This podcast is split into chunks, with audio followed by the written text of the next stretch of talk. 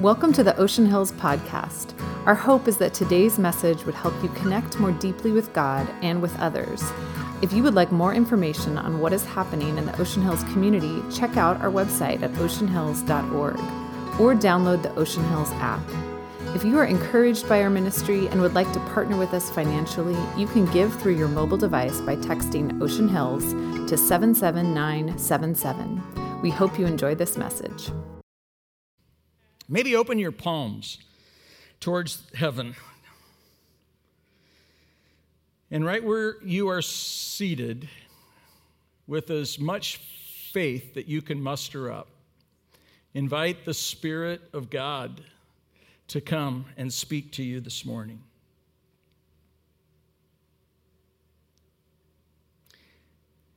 Invite the Word of God to do the work of God in your heart today.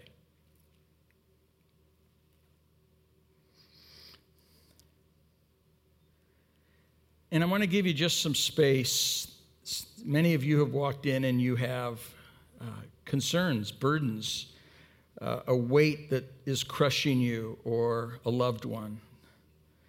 Uh, let's take a few moments just in silence to pray for those that are suffering today. We think of all those families that were impacted when the boat burned over a week ago out here in the Channel Islands. Let's, let's remember those families who continue to suffer today. And then anybody in your life right now, just take a moment to lift them up to God that God would extend mercy and grace and pursue them with goodness and love.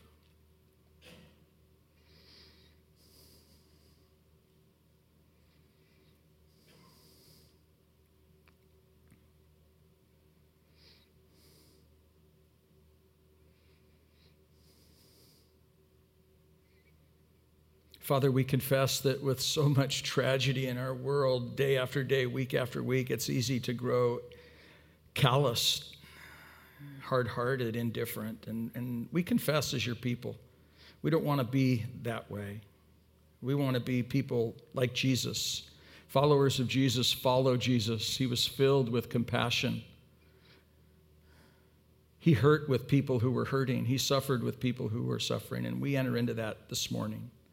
Would you give us hearts that are bigger than ourselves? Give us a greater capacity to walk with people in our lives that you bring across our path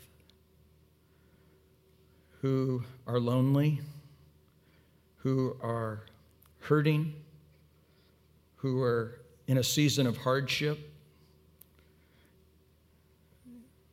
God, fill us with your love that we might help people in their time of need that you bring into our lives. And now speak to us, we pray. In Jesus' name, amen. So, a couple of weeks ago, I had the opportunity to, uh, a family in our church, their son, uh, close friends, their son uh, got married up in Portland. And so, Natalie and I had the opportunity to actually visit a church. I'm going to invite the kids. I see our, uh, our, our youth, dynamic youth leaders. Youth folks, why don't you get up and go? Okay, I get, I get it. Get up and go if you're in uh, fifth grade and higher, right? Yell it out. What, what, what? Yes. There you go. Um, so we were at this church. I, I, can't even remember the name of it, but uh, I want to say it, it's called Bridgetown. A pastor named John Mark Comer, who's written some books, and uh, we listened to some of his podcasts. But it, it's, it's actually really a gift to be in another church, sitting where you are seated and receiving and experiencing the ministry of the church. We're so often, right, giving to the ministry of the church. It's not often that we get to be on the receiving end of the ministry of the church. So we were uh, we were up in Portland a few weeks ago, and sitting there in that church, they they do something every week, and I, it really I talked to one of their. Uh, leaders, somebody on their leadership team, they call them a board of elders up there, and uh, I asked him about that, and he says, We want to remind ourselves as the people of God, as followers of Jesus, that we actually don't have to, but we want to be generous people. And so every week they actually stand up and they affirm their desire to be generous people. So I'm going to invite you. We're going to try this today. I just thought, let's just do it. Let's just steal their idea. It's a good one. If you want to be a generous person in your life, if you want to be more like God in that way, would you just stand up where you are? Just stand up. I think we have on the screen a reading. There we, there we have it. We're going to read this in unison together, like we mean it. And uh, we choose generosity. Here we go, together. As followers of Jesus, we find our wealth and worth in Him. We brought nothing into this world and can't take anything with us when we leave it. As followers of Jesus, we commit ourselves to resist greed, which destroys our heart and brings only grief. We are determined to practice generosity with open hands and open hearts, finding our security in Jesus, not in the uncertainty of wealth. As followers of Jesus, we commit to love well and live generously, willing to share all we have acknowledging that all we have comes from Him. Give somebody a high five and say, Let's be generous together. All right, grab a seat. We're in a series that's called Unfinished. We're walking through first or second Peter chapter 1 if you have a Bible, go ahead and open it up. If you have a cell phone, you can get on our app, you can take notes. I was told that uh, today you were not given a program. The uh, millennials are trying to get us off programs and, and completely onto the app. So we're going to try this. Uh, I'm an old guy. I like the program, but I'm also a leader that wants to grow and be teachable. So I'm, I'm willing to go without the program. Are you? Get on the app uh, or follow on the screen or pull out your journal or be like me and bring, bring your paper Bible and your journal. That's okay too. Um, last week we looked at uh, 2 Peter chapter 1 and really the big idea was that God wants to be known. God wants to be known and God makes himself known. And he makes himself known through creation, we looked at that, through being out in, in nature, that, that nature is actually shouting to us that God is here, God is real, God is behind it all. God makes himself known through the person of Jesus. Jesus is the visible image of the invisible God. You want to know what God is like? Look at the person of Jesus. God makes himself known through Scripture, through the Bible. All of Scripture is God breathed and it's useful for transforming us and making us more like Jesus. And then God makes himself known through his spirit that he deposits inside of us. He places his spirit when we open our heart to him. When we go from here to here, he puts his spirit in us. When we welcome him into our lives, he says, I put my spirit in you to give you the capacity, the ability, the power to live a new life. And he makes himself known through his spirit. So this morning, I want to read the next two verses. Last week was verse 1 and 2, today, verses 3 and 4. By his divine power, God has given us everything we need for living a godly life. Spoiler alert, that's the big idea this morning. God has given you everything you need to live a godly life. God has given you everything you need to live a godly life. Do you believe that? We're going to talk about that this morning. We've received all of this. How?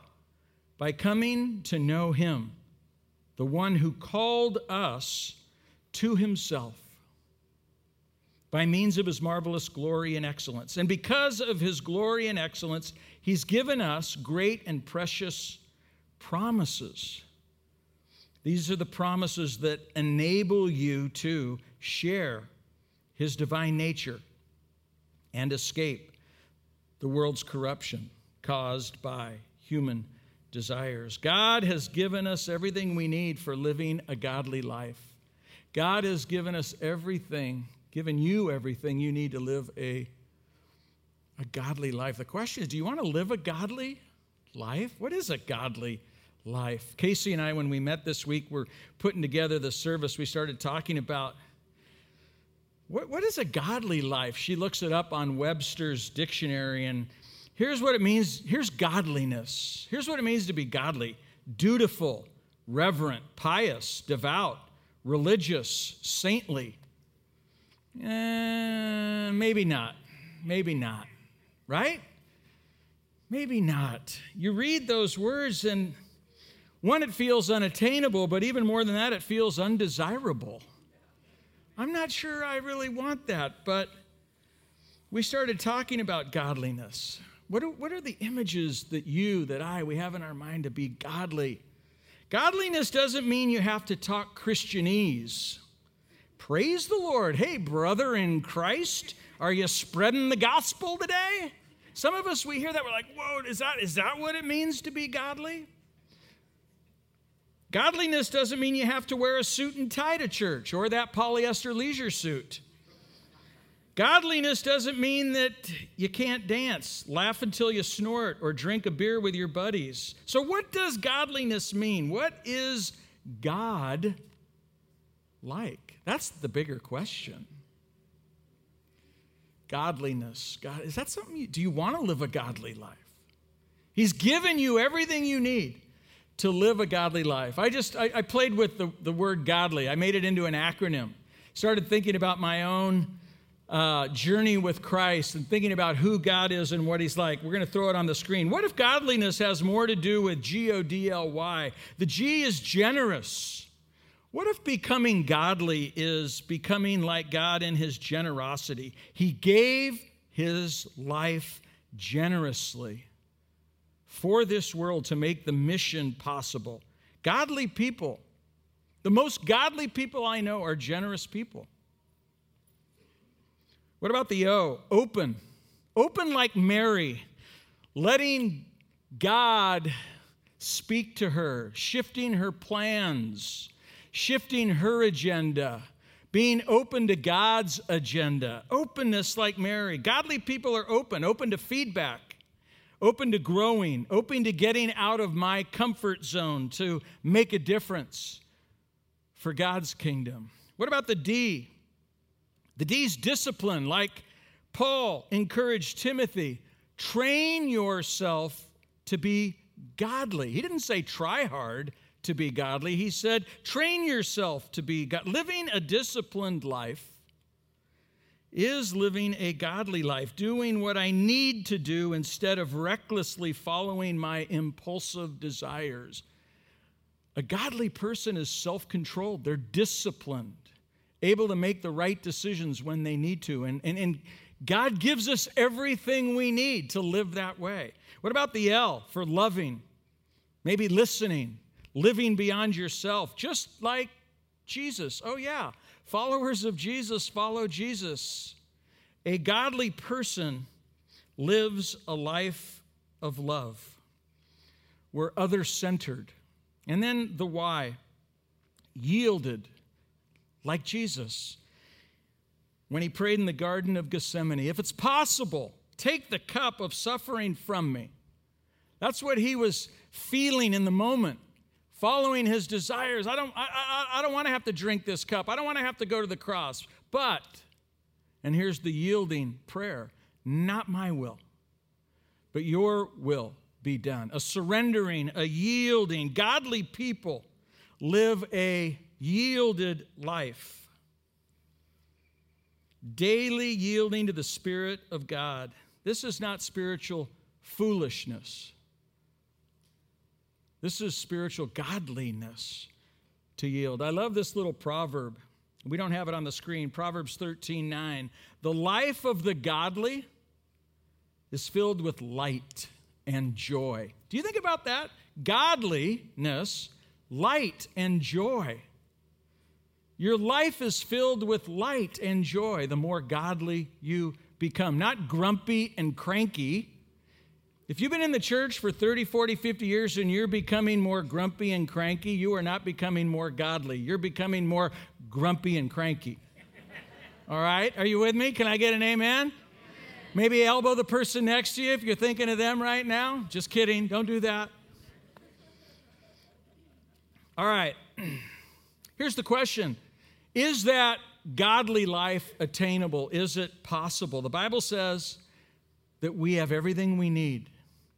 In Jesus Christ, we have everything we need to live a godly life. And it's because of three things that I find in this passage. There are three P words, those of you that want to take notes. It's His power, it's His pursuit, and it's His promises. His power, His pursuit, and His promises. I have everything I need to live a godly life because God has given me His, the word says, divine power. Did you see that right there in verse 3? By His divine power, not by me trying super hard on my own strength. God puts His Spirit in me. Listen to Ephesians chapter 3, verse 20. Now, all glory to God, who is, what's the word? Able, through His mighty power at work within us. Who is able, through His mighty power at work within us? Who is able, through his mighty power at work within us to accomplish infinitely more than we might ask or think. God can do anything because he's put his divine power in you. I've used this example on many occasions. Think your life is like a baseball mitt, a glove. I know you Dodger fans here are celebrating seven division championships. Way to go. Maybe this century you'll win a World Series like the Giants, but just kidding. Um, but in the spirit of baseball, you know, a glove, if, if I think of my life like a glove, without a hand in it, it cannot accomplish its God given destiny and purpose. It, it really doesn't become what it was made to become. But when, when I put my hand in the glove, now all of a sudden, this mitt can become all that it was designed to become. And your life and my life is like this God takes His Spirit and He puts it inside of us so that we can live a godly life, so that you can love well and live generously, so that you can be open to feedback and, and not insecure, but open to grow and get better, so that you can pursue a disciplined life, so that you can listen and live beyond yourself and live this way. And so you have the courage to yield yourself to your own desires and surrender and yield to a greater purpose, His will, not your own will. Paul says in Philippians chapter 2, God is working in you. Just stop right there. Did you know that? God is actually working in your life right now, even as I'm speaking. And God's working in your life when you go through hardship and pain. And God is working in your life when He pours out blessing and God is always at work in your life. What's He doing? God is working in you, giving you the desire and the what? Power to do what pleases Him. He's at work. He gives you the desire to follow, to please Him, and He gives you the capacity and the power to live it out. Friends, you have everything that you need to live a godly life. He's given you His power. Second, it's his pursuit. God's pursuing you. God doesn't go, okay, go be a godly person. You, you got saved and now you're on your own. Talk to you later. He doesn't do that. We have received this by coming to know him. He called us to himself. That's how our faith life begins. He pursued us. He has initiated relationship with us. He's reaching out to us. Psalm 23, verse 6. You guys know Psalm, the, the, the Lord is my shepherd psalm, right? Towards the end, one of the great promises. Fix my mic. One of the great passages of Scripture. Listen to this. Surely, the psalmist prays, surely he's speaking to God, your goodness and unfailing love. Not your grumpiness, your anger and wrath, that's not what it says. It says, Surely your goodness and unfailing love will, what's the word? Pursue me. Some days, when I'm behaving, when I'm at my best, when I'm holy, when I'm godly, no, all the days of my life. God is pursuing you every day of your life with goodness. He wants so much for you. He's pursuing you with unfailing love. I feel like a broken record every week, but the Bible just keeps shouting unfailing love. God's full of unfailing love. And He's pursuing me and you all the days, not some of the days, not half the days, not my best days, every day. He's pursuing me, He's pursuing you. Pursuit. God sees you right here, right now. God knows you. And God loves you. Some of you, it's like, ah, I've been told that my whole life. I'm praying right now, Lord, that this little knock on my head would crack somebody's mind open, heart open, right now, Lord, right here. Some of us are so hard hearted. We, we, we don't know how to receive love. How about right now you just stop and just allow yourself to be loved? Quit working so hard. Quit making excuses. Quit rationalizing why you can't or won't, or maybe someday.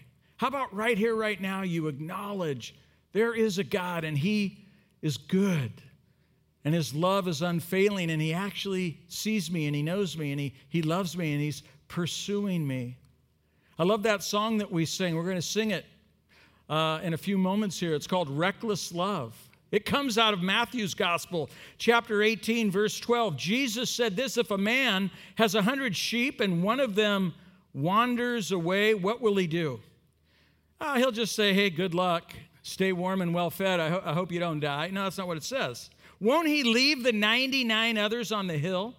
Why would he do that? And go out to search for the one that is lost. God is all about the one. He's all about the one, the one who wanders, the one who's lost. And then it goes on to say, and if he finds it, truly I tell you, he's happier. He's not lecturing, he's happier about the one sheep than about the 99 that did not wander off. Some of you this morning, that's you. I don't know how you got here in this place, but you would say, I, have been spiritually wandering. I've been drifting. In our culture today, wandering is kind of like something, you know, all who wander are not, lo-. you know, there's just kind of this, isn't that cool to wander? Okay, that's cool, but it's not cool to wander away from love.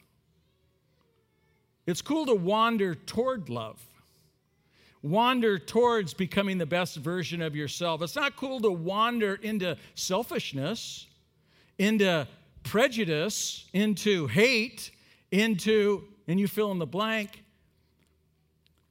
But when we wander, it's usually away from love. It's usually into selfishness, into me, me, me life. That's, that's what wandering really is about. And Jesus reminds us that He's all about the one.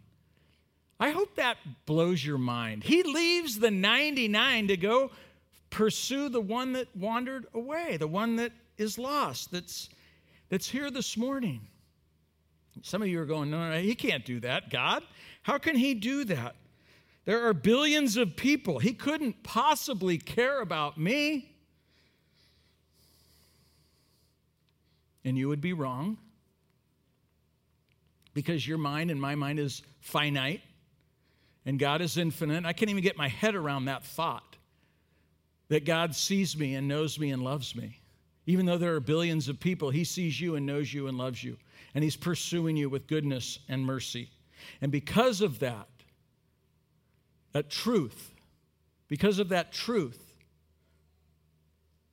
you have everything you need to live a godly life His power, His pursuit, and then His promises. Scripture says we have everything we need to become that godly person because of His promises. Psalm 145, I love this from the Passion Translation. You are faithful to fulfill every promise you've made. I love that. Underline that. Circle it. Star it. You, he's praying to God, you are faithful to fulfill every promise you've made. You manifest yourself as kindness. That's God. Kindness in all you do.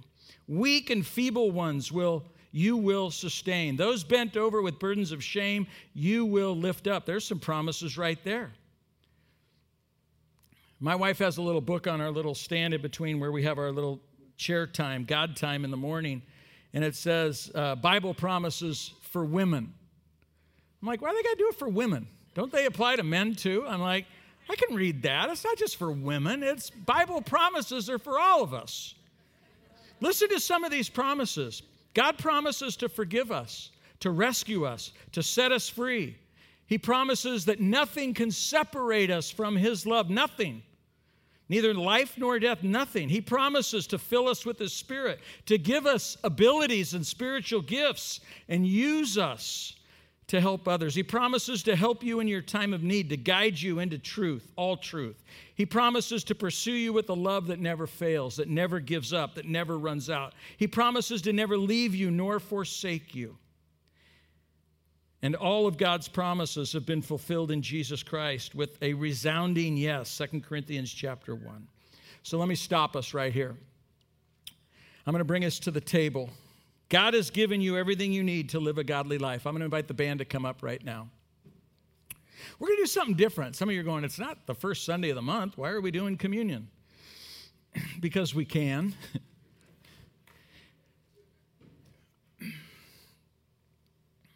God, through Jesus, God has given you everything. Through Jesus, God has given you everything. What we're going to do is we've asked, I think, 10 people to be the first ones to come up and partake of the bread and the cup. But then what they're going to do is they're going to turn around and you're going to come. And when you come, they're going to say to you, through Jesus, God has given you everything you need. Say that out loud with me. Through Jesus, God has given you everything you need. Let's just, through Jesus, God has given you everything you need. I ask, and, and then what's going to happen is you're going to partake of the bread, you're going to dip it in the cup and eat, and then you're going to turn around. And then you're going to serve the next person. God's going to use you now, the one who feels inadequate, the one who feels like you're not very godly. Being godly isn't about you, it's about what God has done. It's His power, it's Him pursuing you, it's His promises that declare you righteous, not you going like this. And you're going to say to the next person, you're going to hold the bread and the cup, and you're going to say, through Jesus, God has given you everything you need. Do you get how we're doing this? Through Jesus, God has given you everything you need. Take it, rip off the bread, dip it in the, in the cup. Casey um, had a comment that I said, I want you to share, I want you to share your reflections. We need to hear from you more. We were talking about God has given you everything you need, and she was going, Well, some people are going to be like, uh uh Tell us more. Yeah, I mean, I was just imagining there have been times that I would stand there and maybe hear that spoken over me, and I don't know if I believe it. You know, it's, I could list off, I could give evidence like, not here, not here, not here, not here. And I think it's just that perspective shift that if we believe that He is who He says He is and His promises are true, then we can believe this promise. Even if we don't totally under, like like he was saying, we're finite. We don't totally understand what it looks like, but maybe that's your call this morning is to come and go.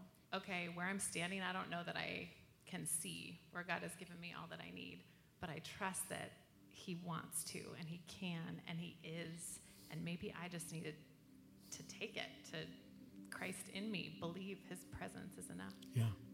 And giving us everything that we need is different than giving us everything that we want. Amen? On the night in which he was betrayed, Jesus took bread. He broke it with his closest friends, the disciples. He said, This is my body. It's broken for you. Take it. Eat it in remembrance of me. And then after supper, he took the cup. He said, This cup is the new covenant in my blood. It's for the forgiveness of sins. Take and drink in remembrance of me. And then he said, For as often as you eat the bread and drink the cup, you proclaim the Lord's death. He, you're proclaiming his death that it's real, that he has rescued you, forgiven you, and saved you. And so you're invited to come if you're leaning in to the truth that there is a Savior and his name's Jesus. You might not have it all figured out. But if you actually want to live a godly life like we talked about, you're welcome to come. you're welcome to come. If you've been wandering for days, months, years, drifted away, lost, but today you find yourself in this place, today you're invited to come. You don't earn it, you receive it. So come and receive it, and then come and give it away to the next person. So I'm going to invite you to come when you're ready. We're going to sing, we're going to experience the unfailing love of God as expressed in Jesus. Through Jesus, God has given you everything you need. Amen. Before you re enter your day, we hope that you will take just a few moments to pause and respond to what God has put on your heart through this message. Thank you again for listening to the Ocean Hills podcast. For access to more sermons, visit the Watch and Listen page on oceanhills.org or find them on the Ocean Hills app.